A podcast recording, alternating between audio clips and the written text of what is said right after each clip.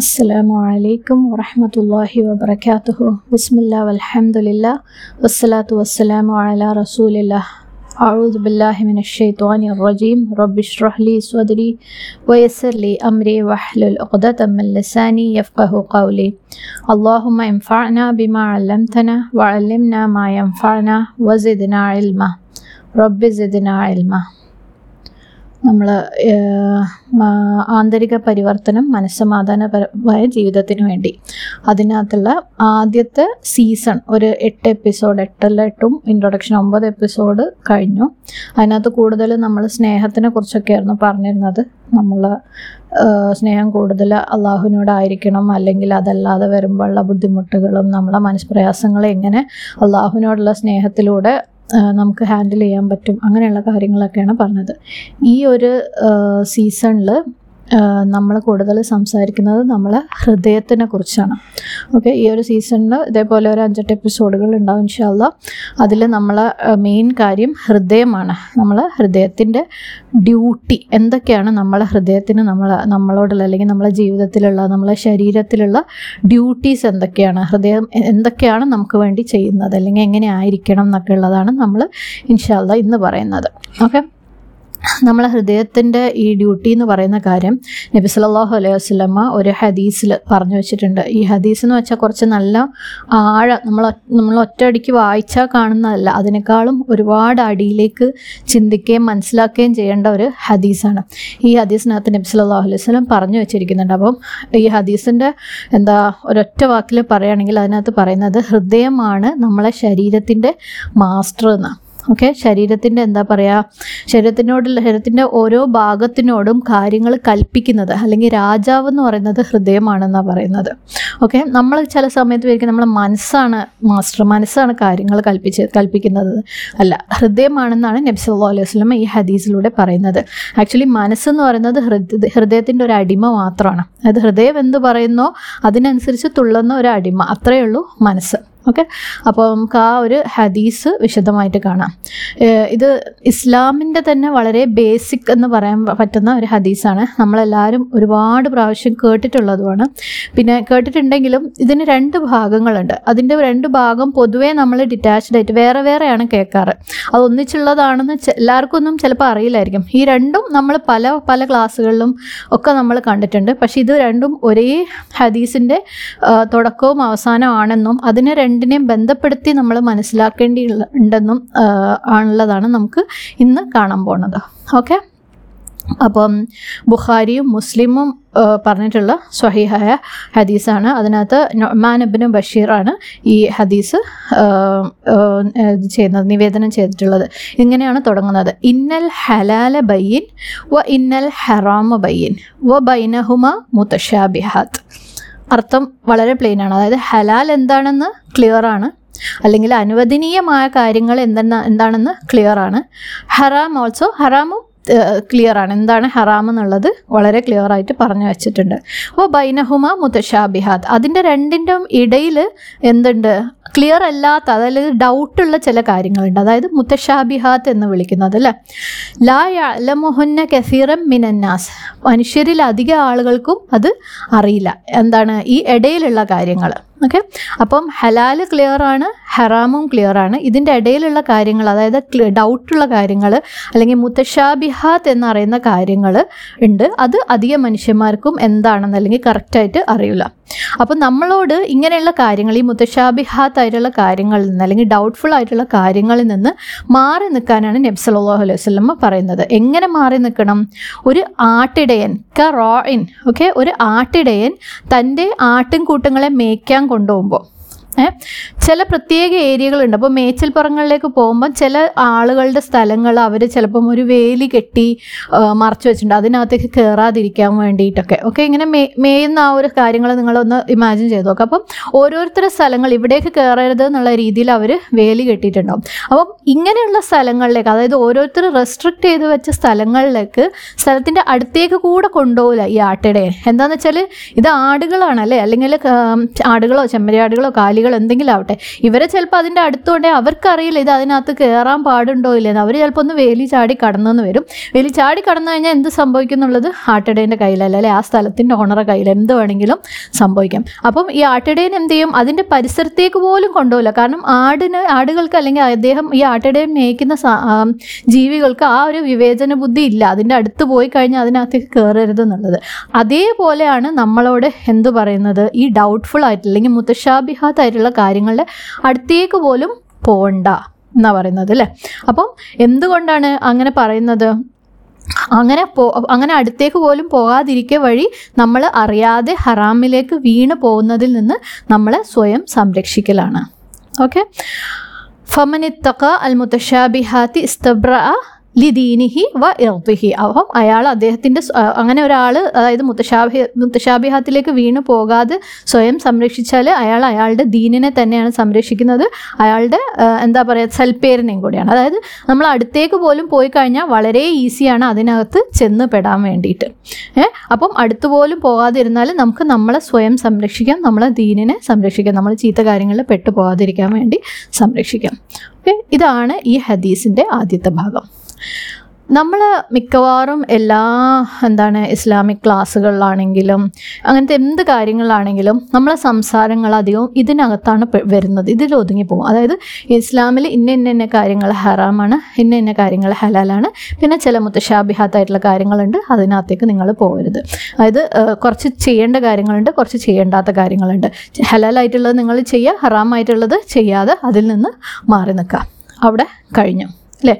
അത്രയാണ് പൊതുവേ നമ്മൾ ദീൻ എന്ന് പറയുന്നത്, അല്ലെങ്കിൽ നമ്മൾ ചെറുപ്പകാലം മുതലേ ദീനിനെ കുറിച്ച് കേൾക്കുന്നതൊക്കെ അതാണ്. ഡൂസ് ഡോൺസ്, ഹലാല് ഹറാമ്, പിന്നെ അതിൽ നിന്ന് വിട്ടു നിൽക്കുക, അല്ലെങ്കിൽ അത് ചെയ്ത് കഴിഞ്ഞാൽ അങ്ങനെ പറ്റും, ഇത് ചെയ്താൽ ഇങ്ങനെ പറ്റും. ഇപ്പം ഈയിടെ ആയിട്ടാണ് അല്ലെങ്കിൽ കുറച്ച് കൊല്ലങ്ങളായിട്ടാണ് അറ്റ്ലീസ്റ്റ് നമ്മൾ സുന്നകൾ അല്ലെങ്കിൽ ഇത്രയും സുന്ന കാര്യങ്ങൾ ചെയ്ത് കഴിഞ്ഞാൽ അല്ലെങ്കിൽ സുന്ന ഇത്ര ഇതൊക്കെ ചെയ്യുമ്പോൾ ഇതിനൊക്കെ ഇന്ന ഫലായിലുണ്ട് എന്നൊക്കെ കേൾക്കുമ്പോൾ നമുക്കൊന്നും കൂടെ ഒരു ഇഷ്ടമാണ് അല്ലേ. ചില കാര്യങ്ങൾ ചെയ്യാൻ വേണ്ടിയിട്ട് വെറും യെസ് ഓർ നോ അല്ലെങ്കിൽ ഡു ആൻഡ് ഡോണ്ട് എന്ന് പറയും പറയുന്നതിനേക്കാളും ഓക്കെ ഇന്ന സുന്നത്ത് ചെയ്തു കഴിഞ്ഞാൽ ഇന്ന ഇതിന് ഇന്ന ഫലായിലുണ്ട് എന്ന് കേൾക്കുമ്പോൾ നമുക്ക് അതൊക്കെ തന്നെ ഈ അടുത്ത കാലത്താണ് നമ്മൾ കേട്ട് തുടങ്ങിയത്. ഇതിൻ്റെ മുന്നൊന്നും അത്രയും കൂടെ ഇല്ലായിരുന്നു. ഓൺലി ഹറാം അല്ലെങ്കിൽ ഹലാൽ, ഇത് ചെയ്യുക അല്ലെങ്കിൽ അത് ചെയ്യരുത് എന്നുള്ളത്. ഓക്കെ, അപ്പം ഈ ഹദീസിൻ്റെ ആദ്യത്തെ ഭാഗം നമ്മൾ കണ്ടു അല്ലേ. പക്ഷേ ഈ ഹദീസ് അവിടെ നിൽക്കുന്നില്ല. ഈ ഹദീസിന് കുറച്ചും കൂടെ കണ്ടിന്യൂവേഷൻ ഉണ്ട്. നമ്മൾ ഈ സെക്കൻഡ് പാർട്ട് നമ്മൾ പലപ്പോഴും കേട്ടിട്ടുണ്ടാകും, പക്ഷേ ഈ ഒരു കോണ്ടെക്സ്റ്റിലായിരിക്കില്ല, വേറെ പല സാഹചര്യങ്ങളായിട്ടും. ഈ ഹദീസിൻ്റെ സെക്കൻഡ് പാർട്ട് എന്താണെന്ന് വെച്ചാൽ വ ഇന്ന ഫിൽ ജസദി മുദ്അ. ഓക്കെ, മനുഷ്യൻ്റെ ശരീരത്തിൽ എന്തുണ്ട്, ഒരു കഷ്ണം ഇറച്ചി അല്ലേ, ഒരു ഇറച്ചി കഷ്ണം ഉണ്ടെന്ന്. അതെന്താണ്, ഇതാ സ്വലഹത്ത് സ്വലഹൽ ജസദു കുല്ലുഹു. അതിനെ സെറ്റാക്കിയാൽ, അതിനെ കറക്റ്റാക്കിയാൽ അല്ലെങ്കിൽ ഹെൽത്തി ആക്കി വെച്ചാൽ എന്തായി, ഈ ശരീരം മുഴുവനും എന്താവും, ഹെൽത്തി ആവും. അതേപോലെ വൈദ ഫസദത് ഫസദൽ ജസദു കുല്ലുഹു. അതിനെ ദുഷിപ്പിച്ചാൽ, ആ ഒരു മാംസ കഷ്ണത്തിനെ ദുഷിപ്പിച്ചാൽ അല്ലെങ്കിൽ ചീത്തയാക്കിയാൽ എന്തായി, ശരീരം മുഴുവനും ദുഷിച്ച പോലെയായി, ചീഞ്ഞ പോലെയായി. അലാ വഹുവൽ ഖൽബ്. അതെന്താണ്, ഹൃദയമാണ്. എന്താ ഇവിടെ പറയുന്നത്, ഹൃദയത്തിനെ ഹെൽത്തി ആക്കി വെക്കുക, ഹൃദയത്തിന് കൊളസ്ട്രോൾ വരരുത് എന്നല്ലാന്ന് നമുക്കറിയാമല്ലേ. അപ്പം എന്താണ് ഇത് വഴി, അല്ലെങ്കിൽ ആദ്യത്തെ ഭാഗവും രണ്ടാമത്തെ ഭാഗവും കൂടെ ബന്ധപ്പെടുത്തിയിട്ട് നബി സല്ലല്ലാഹു അലൈഹി വസല്ലം എന്താണ് പറയുന്നത്, ഈ ഹദീസിൽ നിന്ന് നമുക്ക് എന്തൊക്കെയാണ് പഠിക്കാനുള്ളത് എന്ന് ഒരുപാട് കാര്യങ്ങൾ നമുക്കിതിൽ നിന്ന് മനസ്സിലാക്കാണ്ട്. നബി സല്ലല്ലാഹു അലൈഹി വസല്ലം ഈ നമ്മൾ പറഞ്ഞു ഈ ഒരു ഡിസ്കഷൻ തുടങ്ങി വെച്ചത് എന്ത്, ഹറാമായിട്ടുള്ള കാര്യങ്ങളുണ്ട്, ഹലാലായിട്ടുള്ള കാര്യങ്ങളുണ്ട്, കുറച്ച് ഡൗട്ട്ഫുൾ അല്ലെങ്കിൽ മുതശാ മുതശാബിഹാത്ത് ആയിട്ടുള്ള കാര്യങ്ങളുണ്ട് എന്നൊക്കെ പറഞ്ഞു വെച്ചു. ഞാൻ മുമ്പേ പറഞ്ഞ പോലെ നമ്മൾ അധിക ഡിസ്കഷൻസും ഈവൻ നമ്മൾ നമ്മളെ മക്കളെ മദ്രസയിൽ അല്ലെങ്കിൽ ഇസ്ലാമിക പഠന സ്ഥലങ്ങളിലൊക്കെ അയക്കുമ്പോഴും കൂടുതലും അവരും എന്തു പഠിച്ചു എന്ന് ചോദിച്ചു കഴിഞ്ഞാൽ അവർക്ക് ഹലാൽ അറിയാം, ഹറാം അറിയാം, ഇബാദത്ത് എന്ത് ചെയ്യണം, എങ്ങനെ ചെയ്യണം, ഓരോന്നിൻ്റെ റൂൾ എന്താണ്, അല്ലെങ്കിൽ ഒരു ഇബാദത്ത് ഏതെങ്കിലും ഒരു പ്രത്യേക ഇബാദത്ത് ബാത്തിലാകുന്ന കാര്യങ്ങൾ എന്തൊക്കെയാണ്, അല്ലെങ്കിൽ അത് കറക്റ്റാവുന്ന കാര്യങ്ങൾ എന്തൊക്കെയാണ്, എങ്ങനെ ഖുർആൻ ഓതണം, എങ്ങനെ നോമ്പെടുക്കണം, എങ്ങനെ സക്കാത്ത് കൊടുക്കണം, അതിൻ്റെയൊക്കെ റൂൾസ് അല്ലേ. ഇതൊക്കെ നമ്മളെ മക്കൾക്ക് കറക്റ്റായിട്ട് നമ്മൾ അവരെ മദ്രസയിലോ അല്ലെങ്കിൽ എന്തെങ്കിലും ഇസ്ലാമിക പഠന സ്ഥലങ്ങളിലോ പറഞ്ഞാൽ അവർക്ക് കറക്റ്റായിട്ട് ഇത് കിട്ടും. അവർക്ക് ഈ റൂൾസിനപ്പുറത്തേക്ക് എന്തോ ഉണ്ട് ഇസ്ലാമിൽ എന്നുള്ളത് പഠിച്ചവർക്ക്, ഇവൻ നമുക്ക് പോലും ഒരു സമയം വരെ നമുക്കും അറിയില്ലായിരുന്നു, റൂൾസ് മാത്രമായിരുന്നു ഇസ്ലാം അല്ലേ. അപ്പം നമ്മളെന്താ മൊത്തത്തിൽ നമ്മൾ ആ ഒരു എഡ്യൂക്കേ ഇസ്ലാമിക് എഡ്യൂക്കേഷൻ സിസ്റ്റം എന്നൊക്കെ പറയുന്നത് റൂൾസ് റൂൾസ്, അല്ലെങ്കിൽ ഇത് ചെയ്യുക അത് ചെയ്യരുത്, ഹലാൽ ചെയ്യുക ഹറാം ചെയ്യരുത്, അങ്ങനെയുള്ള കാര്യങ്ങൾ മാത്രമായി മാറിപ്പോയി ഇസ്ലാം നമ്മളെ പഠനത്തിൽ കൂടെ, അല്ലെങ്കിൽ നമ്മളതിനെ എടുത്ത രീതിയിൽ കൂടെ. അതേപോലെ തന്നെയാണ് നമ്മൾ അള്ളാഹു സുബ്ഹാനഹു തആലയെക്കുറിച്ച് മനസ്സിലാക്കി വെച്ചത്. അത് നമ്മൾ ഇന്ന ഇന്ന കാര്യങ്ങളൊക്കെ ചെയ്യണം, ഇത് ചെയ്തിട്ടില്ലെങ്കിൽ അല്ലെങ്കിൽ ഈ ഹറാം ചെയ്തു പോയാൽ നമ്മൾ നരകത്തിലായി, ഓക്കെ, ഇന്നത് ചെയ്താൽ സ്വർഗത്തിലായി, ആ അത്ര അതാണ് അള്ളാഹു അല്ലേ.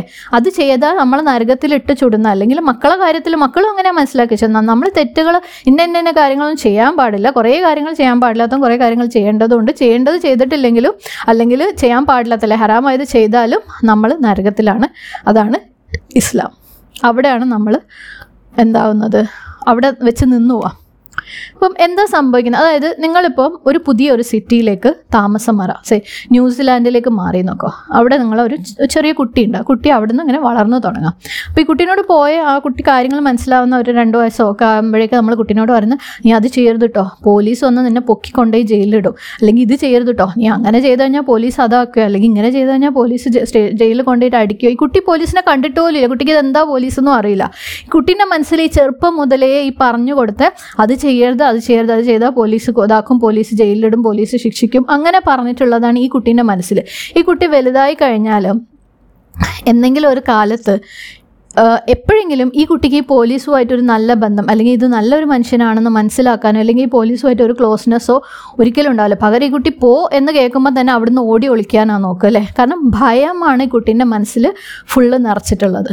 ഓക്കെ, ഇങ്ങനെയാണ് ഇപ്പം നമ്മൾ തന്നെ നമ്മളെ ദീൻ ദീനെന്ന് പറഞ്ഞിട്ട് നമ്മളെ മക്കളെ നമ്മളെ നമ്മളെ പാരൻസ് ആണെന്ന പാരൻസ് എന്ന നിലയ്ക്കാണെങ്കിലും ഈവൻ ടീച്ചേഴ്സ് ഇസ്ലാമിക് ടീച്ചേഴ്സ് ആണെന്ന നിലയ്ക്കാണെങ്കിലും ഇതാണ് ദീനെന്നുള്ള രീതിയിൽ അല്ലേ. അള്ളാഹുവിനെ എന്താണ് ഒരു തരം വല്ലാത്തൊരു ഭയം, അതല്ല തെറ്റ് ചെയ്താൽ തീയിലിടുന്ന ഒരാളാണെന്നുള്ള രീതിയിലാണ് നമ്മളൊക്കെ ഇങ്ങനെ മക്കളെയൊക്കെ വളർത്തി വെച്ച് കൊണ്ടിരിക്കുന്നത്. അതാണ് നമ്മളെ ദീൻ.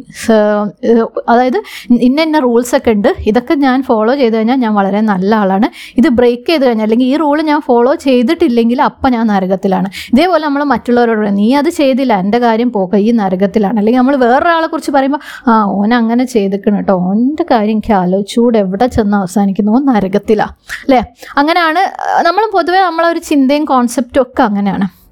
ശരിക്കും നമുക്ക് എന്താ പറ്റുന്നതെന്ന് വെച്ചാൽ, ശരിയാണ് റൂൾസ് ഇസ്ലാമിൻ്റെ ഭാഗമാണ്, ഡൂസ് ആൻഡ് ഡോൺസ്, അല്ലെങ്കിൽ ഹലാലും ഹറാമും അല്ലെങ്കിൽ ചെയ്യേണ്ട കാര്യങ്ങളും ചെയ്യാൻ പാടില്ലാത്തതായ കാര്യങ്ങളും ഇസ്ലാമിൻ്റെ ഭാഗമാണ്. അത് അള്ളാഹു സുബ്ഹാനഹു തആല നമ്മളെ പ്രൊട്ടക്റ്റ് ചെയ്യാൻ വേണ്ടിയിട്ട് നമ്മളെ സംരക്ഷിക്കാൻ വേണ്ടിയിട്ട് അള്ളാഹു നമുക്ക് തന്ന കാര്യങ്ങൾ തന്നെയാണ് റൂൾസ്. പക്ഷേ ഈ റൂൾസിൻ്റെ മാത്രം പിന്നാലെ പോകുന്നതോടുകൂടി നമ്മൾ ശരിക്കും വലിയൊരു പിക്ചർ, ഇസ്ലാം എന്ന് പറയുന്ന വലിയൊരു പിക്ചർ നമുക്ക് നഷ്ടപ്പെടുക. അതായത് നമ്മളൊരു കാട് കാണാൻ പോവുക, നമുക്ക് കുറേ പേ കേട്ടുകേൾവിയുള്ള ഓ ഭയങ്കര അടിപൊളി കാടാന്നൊക്കെ നമ്മൾ കേട്ടിട്ട് അത് കാണാൻ വേണ്ടിയിട്ട് നമ്മളൊരു ദിവസം പോവുകയാണ്. പോയി കഴിഞ്ഞപ്പം അതിൻ്റെ ഉള്ളിൽ കയറിയപ്പോൾ തന്നെ ഒരു രണ്ട് മൂന്ന് അടിപൊളി മരങ്ങൾ, ഭയങ്കര അതിന് ഒരുപാട് കാര്യങ്ങൾ ആ മരങ്ങളെ കുറിച്ചിട്ട് നമ്മൾ കേൾക്കുന്നുണ്ടാവും. അപ്പം ആ മരത്തിൻ്റെ ഭംഗിയിൽ ഇങ്ങനെ ആസ്വദിച്ച് നിന്നിട്ട് ഈ രണ്ട് മൂന്ന് മരങ്ങൾ കണ്ടൊക്കെ കഴിഞ്ഞപ്പോഴേക്ക് അതിനെക്കുറിച്ച് കൂടുതൽ മനസ്സിലാക്കി കഴിഞ്ഞപ്പോഴേക്ക് നമ്മളെ സമയം കഴിഞ്ഞു. നമ്മളൊരു ടൂറ് പോയതാണ് ഫോറസ്റ്റ് കാണാൻ, ഈ അവിടെ ചെന്ന് ഇത് രണ്ട് മൂന്ന് മരങ്ങളെക്കുറിച്ച് കേട്ട് മനസ്സിലാക്കിയപ്പോൾ തന്നെ എന്തായി, നമ്മളെ സമയം കഴിഞ്ഞ് നമുക്ക് തിരിച്ചു പോകാൻ പോരാനായി. ഓക്കെ, നമ്മൾ എന്തിനാ പോയതെന്ന് മറന്നുപോയി. കാട്ടിൽ പോയത് കാട് കാണാനായിരുന്നു എന്നുള്ളത് നമുക്ക് മറന്നുപോയി. നമ്മളാ ഉദ്ദേശം മനസ്സ് മറന്നും പോയി, നഷ്ടപ്പെടുകയും ചെയ്ത് നമ്മൾ ആകെ രണ്ട് മൂന്ന് മരം കണ്ടിട്ട് തിരിച്ചു പോകുന്നു. ഇതേപോലെയാണ് നമ്മൾ ഇസ്ലാം എന്ന് പറയുന്നത്. നമ്മൾ റൂൾസ് മാത്രം ഫോളോ ചെയ്ത് അതാണ് ഇസ്ലാം എന്ന് മനസ്സിലാക്കിയിട്ട് ശരിക്കുള്ള ഒരു വലിയൊരു പിക്ചർ ഇസ്ലാമിന് ഉണ്ടെന്നുള്ളത് നമുക്ക് മറന്നു പോവുക ചെയ്യുന്നത്. ഓക്കെ, നബി സല്ലല്ലാഹു അലൈഹി വസല്ലം ഈ ഹദീസ് ഞാൻ പറഞ്ഞു റൂൾസ് വെച്ച് തന്നെയാണ് തുടങ്ങിയത് അല്ലേ, ഹറാമും ഹലാലും തന്നെ വെച്ചിട്ടാണ് തുടങ്ങിയത്. അത് കഴിഞ്ഞിട്ട് നബി സല്ലല്ലാഹു അലൈഹി വസല്ലം എന്ത് ചെയ്യുന്നുണ്ട്, അതിനെ വേറൊരു കാര്യവുമായിട്ട് ലിങ്ക് ചെയ്യുന്നുണ്ട് അല്ലേ. എന്താണ് കാര്യം, ഇന്ന ഫിൽ ജസദി മുദ്ഗ അല്ലേ, ശരീരത്തിൽ ഒരു കഷ്ണം ഇറച്ചി അല്ലെങ്കിൽ ഒരു മാംസ കഷ്ണമുണ്ട്, അതിനെ നിങ്ങൾ കറക്റ്റായിട്ട് സെറ്റ് ചെയ്ത് കഴിഞ്ഞാൽ നിങ്ങളുടെ ശരീരത്തിൻ്റെ ബാക്കി ഭാഗവും കറക്റ്റായി മാറും.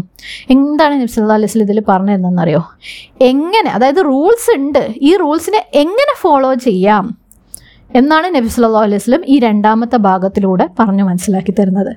അതായത് പുറത്തു നിന്ന് കുറേ റൂൾസ് നമ്മളെ ഹൃദയത്തിൻ്റെ ഉള്ളിലേക്ക് അടിച്ചേൽപ്പിക്കുന്നതിന് പകരം ഉള്ളിൽ നിന്ന്, അതായത് ഇത് ഈ പറഞ്ഞ റൂൾസിനെ ഈ പറഞ്ഞ ഹലാലിനെയും ഹറാമിനെയും ഒക്കെ ഫോളോ ചെയ്യാൻ വേണ്ടിയിട്ട് നമ്മൾ ഉള്ളിൽ നിന്നുള്ള ഒരു ചിന്ത കൊണ്ടുവരാനാണ് നബി സല്ലല്ലാഹു അലൈഹി വസല്ലം ഈ ഹദീസ് വഴി ഉദ്ദേശിക്കുന്നത്.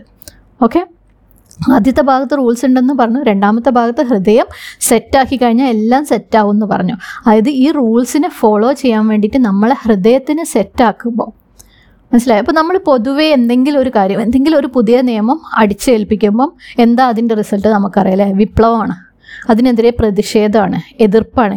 എന്തിന് എന്ന ചോദ്യമാണ്. പുറത്തുനിന്നും എന്തകത്തേക്ക് അടിച്ചേൽപ്പിക്കുമ്പോഴും അതേപോലെയാണ് നമ്മളെ നമ്മളെ ഹൃദയത്തിനോട് റൂൾസ് അടിച്ചേൽപ്പിക്കുമ്പോഴും നമ്മളെ ഉള്ളിൻ്റെ ഉള്ളിൽ നിന്ന് വരുന്നത് എന്താണ്, എന്തിന് എന്നുള്ള ചോദ്യമാണ്.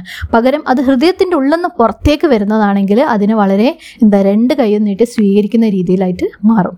പിന്നെ ആയിഷ റളിയല്ലാഹു അൻഹ സഹീഹായ ഒരു ഹദീസിൽ, സഹീഹ് ബുഖാരിയിൽ തന്നെ പറഞ്ഞ ഒരു ഹദീസിൻ്റെ, ഒരു വലിയ ഹദീസാണ്, അതിൻ്റെ ഒരു ഭാഗമായിട്ട് പറഞ്ഞിട്ടുണ്ട്. എന്താണെന്ന് വെച്ചാൽ വലൗ നസല അവ്വല ഷൈഇൻ ലാ തശ്റബു അൽ ഖംറ ലഖാലു ലാ നദഉ അൽ ഖംറ അബദ.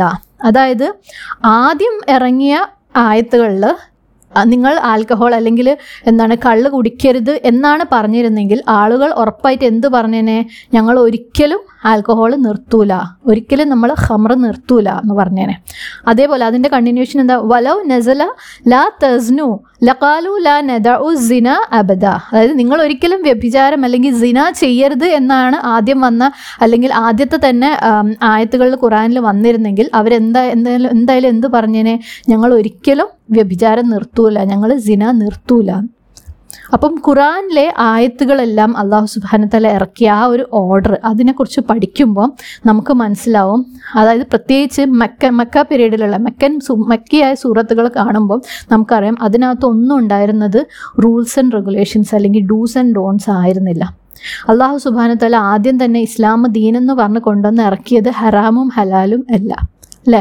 അള്ളാഹു എന്താണ് ആദ്യം തന്നെ ഉദ്ദേശിച്ചത്, അള്ളാഹുമായിട്ടുള്ള ഒരു ബന്ധം, സ്നേഹം, ഭയം, പ്രതീക്ഷ, ഇത് മൂന്നും കലർന്ന ആ ഒരു ബോണ്ടിങ് അള്ളാഹുമായിട്ട് ഉണ്ടാക്കാനാണ് ശ്രമിച്ചത്.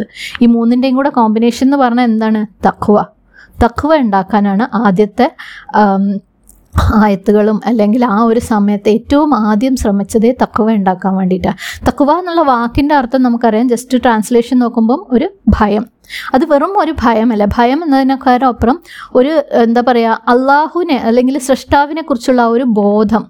എന്തൊക്കെയാണ് നമ്മളെ സൃഷ്ടാവിനെ അല്ലെങ്കിൽ അള്ളാഹു സുബ്ഹാനഹു തആലയ്ക്ക്, എന്തൊക്കെയാണ് അള്ളാഹുവിനെ തൃപ്തിപ്പെടുത്തുക, എന്തൊക്കെയാണ് അള്ളാഹുവിന് അള്ളാഹുവിൽ അതൃപ്തി ഉണ്ടാക്കുക എന്നുള്ള കാര്യങ്ങളെക്കുറിച്ചുള്ള ഒരു അറിവിനാണ് എന്ത് തഖ്വ എന്ന് പറയുന്നത്. അതിനനുസരിച്ച് നമ്മളെ ജീവിതത്തിന് ക്രമം വരുത്തുന്നതിനാണ് തഖ്വ എന്ന് പറയുന്നത് അല്ലേ. അപ്പം നമുക്ക് ഈ ഒരു സ്നേഹം അല്ലെങ്കിൽ ആ എന്താ അള്ളാഹുമായിട്ട് ആ ഒരു ബോണ്ടിങ് ഇല്ലെങ്കിൽ, ആ ഒരു അറ്റാച്ച്മെൻറ്റ് ഇല്ലെങ്കിൽ എങ്ങനെയാണ് നമുക്ക് തഖ്വ ഉണ്ടാവാൻ പോണത്? ഇത് ഞാനൊരു ഇത് മനസ്സിലാക്കാൻ വേണ്ടി ഒരു ഉപമ, നമ്മളെ ജീവിതത്തിൽ തന്നെ എടുത്തിട്ടുള്ള ഒരു ഉപമ പറയാം. അതായത് നിങ്ങൾ ഓരോരുത്തരും നിങ്ങൾക്ക് ഏറ്റവും ഇഷ്ടപ്പെട്ട ഒരൊറ്റ ആൾ, എല്ലാവർക്കും ഉണ്ടാവും അങ്ങേ ഏറ്റവും ഇഷ്ടപ്പെട്ട ഒരാൾ, അത് ചിലപ്പം മോളാവാം, മോനാവാം, ഭാര്യയാവാം, ഭർത്താവാവാം, ഉമ്മയാവാം, വാപ്പയാവാം, ആരും ഒരാളെക്കുറിച്ച് ചിന്തിക്കാം.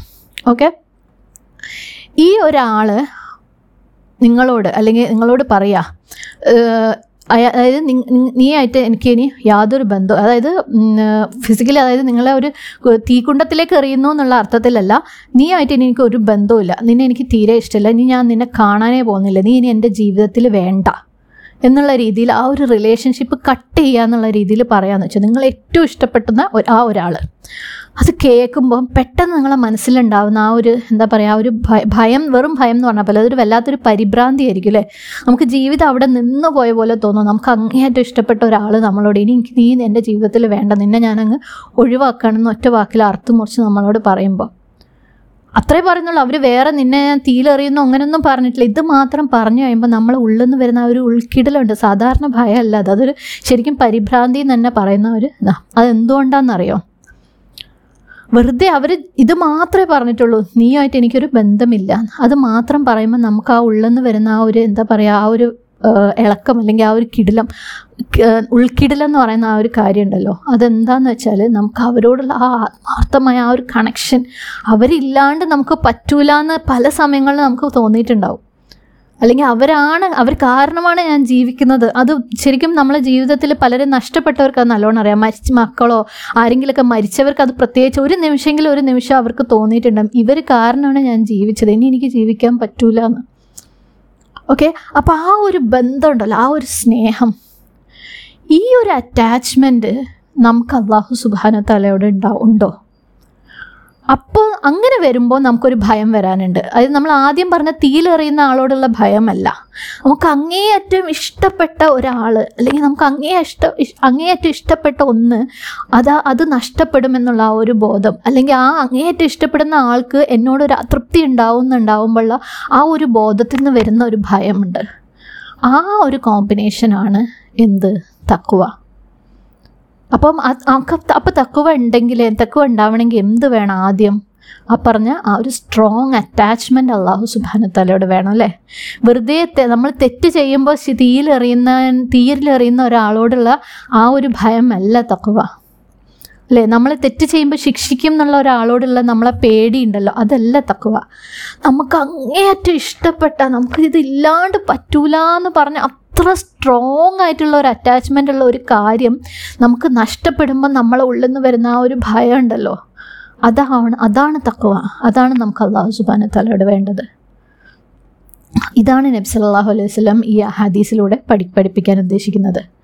അതായത് നമ്മളെ ഹൃദയം എന്ന് പറയുന്ന സാധനം അത് നമ്മൾ കറക്റ്റാക്കിയാൽ, അത് കറക്റ്റാക്കുന്നത് എങ്ങനെ ഇവിടെ? അതായത് ഹൃദയത്തിൻ്റെ ഏറ്റവും നടുവിലല്ലേ, നമ്മൾ കഴിഞ്ഞ ക്ലാസ്സുകളിൽ പറഞ്ഞിരുന്നു ലുബ് എന്ന് പറഞ്ഞൊരു ഭാഗമുണ്ട് അല്ലേ.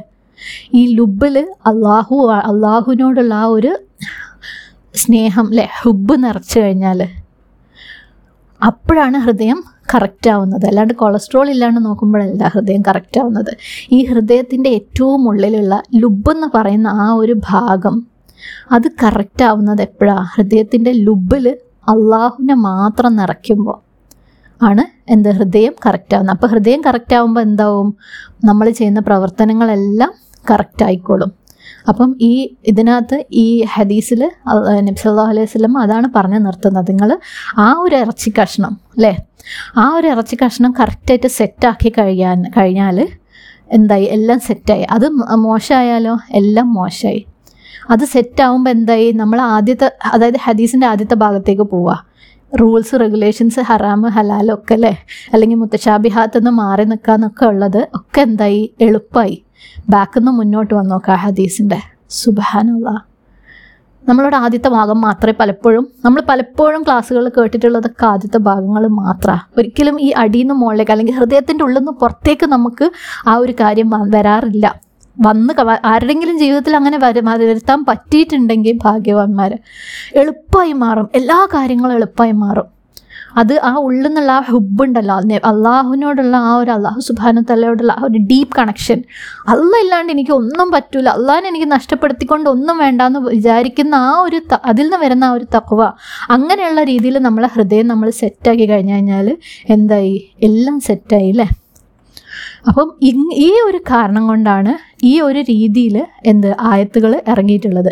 ഫസ്റ്റ് ഇമ്പോർട്ടൻസ് എന്തായിരുന്നു? അള്ളാഹു സുബ്ഹാനഹു തആലയുമായിട്ടുള്ള ആ ബോണ്ടിങ് സ്ട്രോങ് ആക്കുക എന്നുള്ള രീതിയിലാണ് എല്ലാ ആയത്തുകളും ഖുറാനിൽ ഇറങ്ങിയിട്ടുള്ളത്. ആദ്യം തന്നെ കള്ളു കുടിക്കരുത് അല്ലെങ്കിൽ സിനാ ചെയ്യരുത് എന്നല്ല ഖുറാനിൽ പറഞ്ഞിട്ടുള്ളത് അല്ലേ. ആദ്യം തന്നെ അള്ളാഹുവിനോടുള്ള ബോണ്ടിങ് ലെവലാക്കാൻ വേണ്ടിയിട്ടാണ് അള്ളാഹു സുബ്ഹാനഹു തആല ആയത്തുകൾ ഇറക്കിയിട്ടുള്ളത്. ഓക്കെ, അതിനുശേഷം എന്ത് വന്നു? റൂൾസ് വന്നു, ഹറാമ് വന്നു, ഹലാല് വന്നു. എന്തിന്?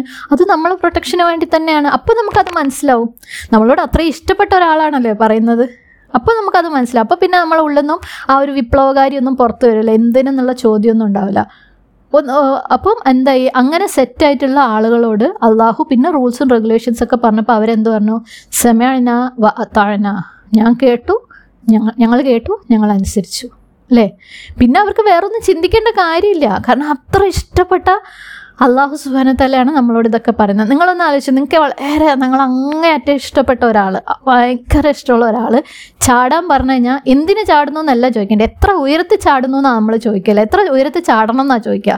എന്തെങ്കിലും ചെയ്യാൻ പറഞ്ഞാലേ എത്ര നന്നാക്കി ചെയ്യണം എന്നാണ് നമ്മൾ ചോദിക്കുക, നമ്മളോട് ഏറ്റവും ഇഷ്ടപ്പെട്ടവർ പറഞ്ഞാൽ. എന്നാൽ വെറുക്കപ്പെട്ട ആരുടെയും പറഞ്ഞാൽ എന്തിന്? അതാണ് നമ്മൾ ആദ്യത്തെ ക്വസ്റ്റ്യൻ അല്ലേ. അപ്പം നമുക്ക് ആ ഒരു ഇഷ്ടം അല്ലാഹു സുബ്ഹാനഹു തആലയോട് വന്നിട്ടുണ്ടോ? ഈ ഒരു ഇഷ്ടം ഈ ഒരു ഇഷ്ടം വന്നിട്ട് അതിനുശേഷം വരുന്ന സമഅന വ അതഅന ആണ് എന്ത്? നമ്മളെ സമർപ്പണം അല്ലേ. ഇസ്ലാം എന്ന് പറഞ്ഞാലുള്ള വാക്കിൻ്റെ അർത്ഥം എന്താ? ഒരു മുസ്ലിം ആവാന്ന് പറഞ്ഞാൽ എന്താണ്? മുസ്ലിം ആവാന്ന് പറഞ്ഞാൽ അള്ളാഹുവിൻ്റെ അല്ലേ, സ്രഷ്ടാവിൻ്റെ ഇച്ഛാ ഇച്ഛകൾക്ക് അല്ലെങ്കിൽ സ്രഷ്ടാവിൻ്റെ വിധികൾക്ക് എന്താ കീഴൊതുങ്ങുന്നവനാണ് മുസ്ലിം. മുസ്ലിം എന്നുള്ള വാക്കിൻ്റെ അല്ലെങ്കിൽ ഇസ്ലാം എന്നുള്ള വാക്കിൻ്റെ അർത്ഥം സമർപ്പണമാണ് അല്ലേ.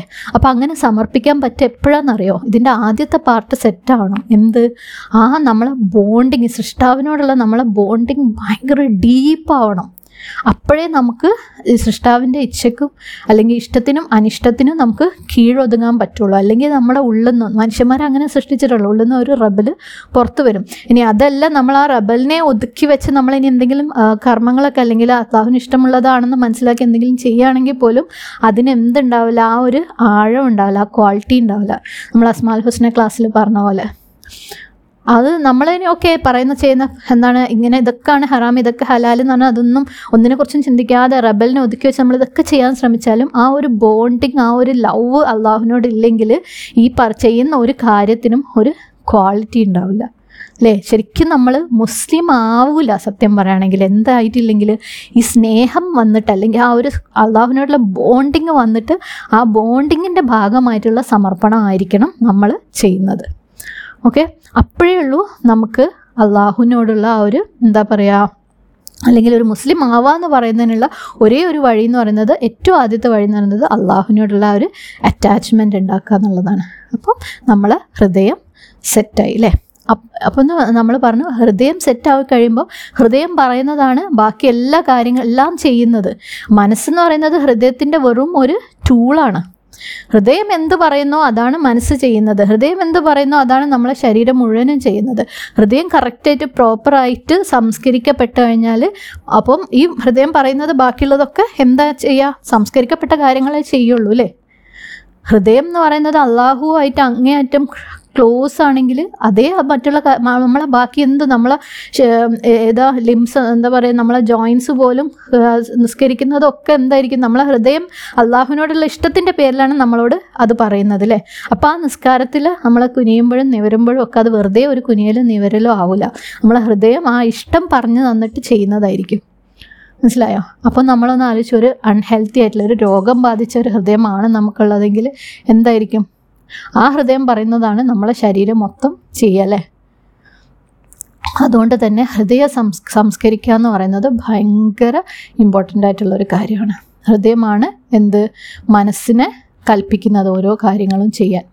ഓക്കെ, ഒരു എക്സാമ്പിൾ നോക്കാം നമുക്ക്.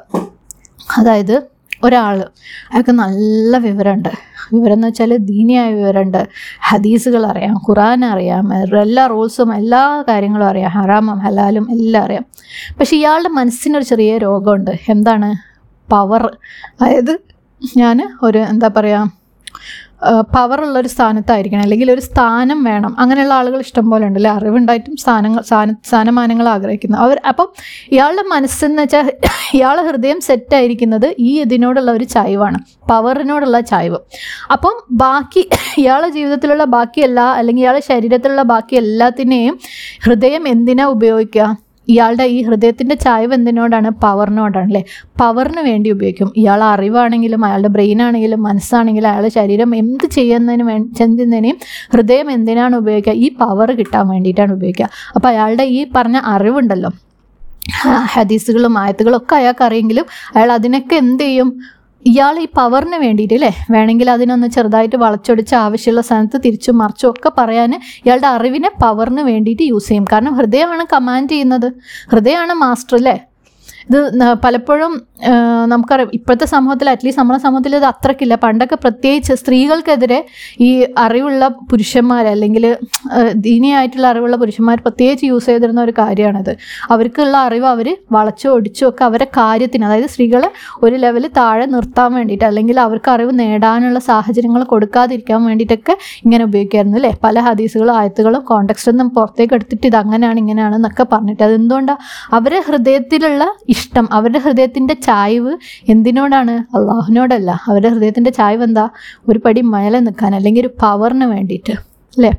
അപ്പം അതേസമയം ഒന്ന് ആലോചിച്ച് നോക്കുക, നമ്മളെ ഹൃദയത്തിൻ്റെ ചായ്വ് അല്ലെങ്കിൽ നമ്മളെ ഹൃദയ ഹൃദയത്തിൻ്റെ ഇഷ്ടം എന്ന് പറയുന്നത് അള്ളാഹുവിനോടുള്ള ആ ഒരു എന്താ കണക്ഷൻ അല്ലെ, അള്ളാഹുവിനോടുള്ള സ്നേഹം അല്ലെങ്കിൽ അള്ളാഹുമായിട്ടുള്ള ബന്ധമാണ് നമ്മളെ ഹൃദയത്തിൻ്റെ ഏറ്റവും പ്രൈമറി ഇമ്പോർട്ടൻസ് അല്ലെങ്കിൽ പ്രയോറിറ്റി എന്നുണ്ടെങ്കിൽ നമ്മളെ ജീവിതത്തിലുള്ള എല്ലാ എല്ലാത്തിനെയും നമ്മൾ അതിനു വേണ്ടിയാണ് യൂസ് ചെയ്യുക അല്ലെ. എല്ലാ ടൂൾസിനും നമ്മളെ മനസ്സിനെ ചിന്തകളെ അതിനു വേണ്ടിയാണ് യൂസ് ചെയ്യുക, നമ്മളെ അറിവിനെ നമ്മൾ അതിനു വേണ്ടിയാണ് യൂസ് ചെയ്യുക, നമ്മളെ സമയത്തിന് അതിനു വേണ്ടിയാണ് യൂസ് ചെയ്യുക, ആരോഗ്യത്തിന് യൂസ് ചെയ്യും, എന്താണ് ധനത്തിനെ യൂസ് ചെയ്യും, നമ്മളെ കഴിവുകളെ യൂസ് ചെയ്യും, നമ്മളെ ജീവിതത്തിലുള്ള ആളുകളെ വരെ നമ്മൾ എന്ത് ചെയ്യുക ആ ഒരു ഡയറക്ഷനിലേക്കാണ് എന്താക്കുക അല്ലേ, അള്ളാഹുവിനോടുള്ള ആ ഒരു ഇഷ്ടത്തിലേക്കാണ് നമ്മൾ റൂട്ട് ചെയ്യുക. അപ്പം ഹൃദയമാണ് ഇതിനോടൊക്കെ പറയുന്നത്, ബുദ്ധിനോട് പറയണം നീ അള്ളാഹുവിന് വേണ്ടി, കാരണം ഹൃദയം അതിലാണ് സെറ്റായിരിക്കുന്നത്. ലുബിൽ എന്താ ഉള്ളത്, അള്ളാഹു സുബ്ഹാനഹു തആലയോടുള്ള ഇഷ്ടമാണ് അല്ലേ. അപ്പം മനസ്സിനോട് പറയും നീ ഇത് ചിന്തിച്ചാൽ മതി, ആരോഗ്യത്തിനോട് പറയും നിൻ്റെ ആരോഗ്യം ഇതിനു വേണ്ടി യൂസ് ചെയ്യ്, സമ്പത്തിനോട് പറയും നിൻ്റെ സമ്പത്ത് അള്ളാഹുവിൻ്റെ ഇഷ്ടത്തിന് വേണ്ടി യൂസ് ചെയ്യ് അല്ലേ. അപ്പോൾ ഹാർട്ട് റൈറ്റായിട്ട് സെറ്റായപ്പോൾ എന്തായി, ബോഡി മൊത്തം കറക്റ്റായി അല്ലേ, ബോഡിയിൽ ചെയ്യുന്ന ബോഡിയിലുള്ള ഓരോ ഫങ്ഷനും കറക്റ്റായിട്ട് വന്നു. എന്തൊരർത്ഥമുള്ള ഹദീസ അല്ലേ, സുബ്ഹാനല്ലാഹ്. അപ്പോൾ നമ്മളെ മരണം വരെയും മരിക്കുന്ന ലാസ്റ്റ് നിമിഷം വരെയും ഹൃദയത്തിൻ്റെ കാര്യം നോക്കൽ നമ്മൾക്ക് ഭയങ്കര ഇമ്പോർട്ടൻ്റാണ്.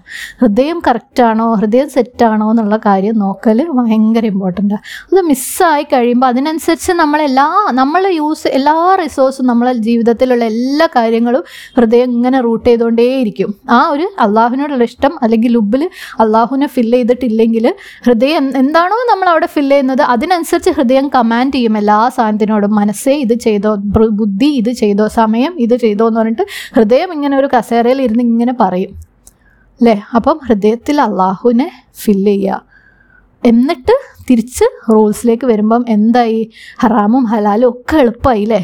ഹറാമും ഹലാലും വേണ്ടാന്നല്ല പറഞ്ഞത്, നമ്മൾ പോണ വഴി ശരിയില്ല, മുകളിൽ താഴോട്ട് പോകുന്നതിന് വരെ താഴെ നിന്ന് മുകളിലേക്ക് വരാനാണ് പറയുന്നത്, പുറത്തുനിന്ന് അകത്തോട്ട് പോകുന്നതിന് വരെ അകത്തുനിന്ന് പുറത്തേക്ക് വരാനാണ് പറയുന്നത്. അപ്പം എല്ലാം എളുപ്പമായി, ഹലാലും എളുപ്പമായി, ഹറാമും എളുപ്പമായി, എല്ലാ കാര്യങ്ങളും അല്ലേ. എന്ത് എന്തൊരു എന്താ പറയുക, എന്തൊരു ഭംഗിയായിട്ടാണ് ആ കാര്യം പറഞ്ഞു വെച്ചത് അല്ലേ, സുബ്ഹാനല്ലാഹ്.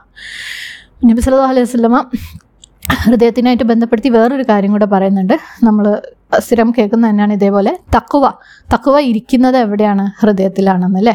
നമ്മൾ തഖ്വനെ കുറിച്ച് ഇപ്പോൾ കുറച്ച് പറഞ്ഞു. തഖ്വ എന്ന് പറയുന്നത് ഭയമാണെന്ന് നമുക്കറിയാം, ഭയവും സ്നേഹവും പിന്നെ എന്താണ് പ്രതീക്ഷയാണെന്ന് നമുക്കറിയാം അല്ലേ അള്ളാഹുവിലുള്ള. പക്ഷെ ആ ഒരു ഭയം ഏത് തരത്തിലുള്ള ഭയമാണെന്ന് നമ്മളൊരു എക്സാമ്പിൾ വെച്ചിട്ട് കണ്ടു അല്ലേ.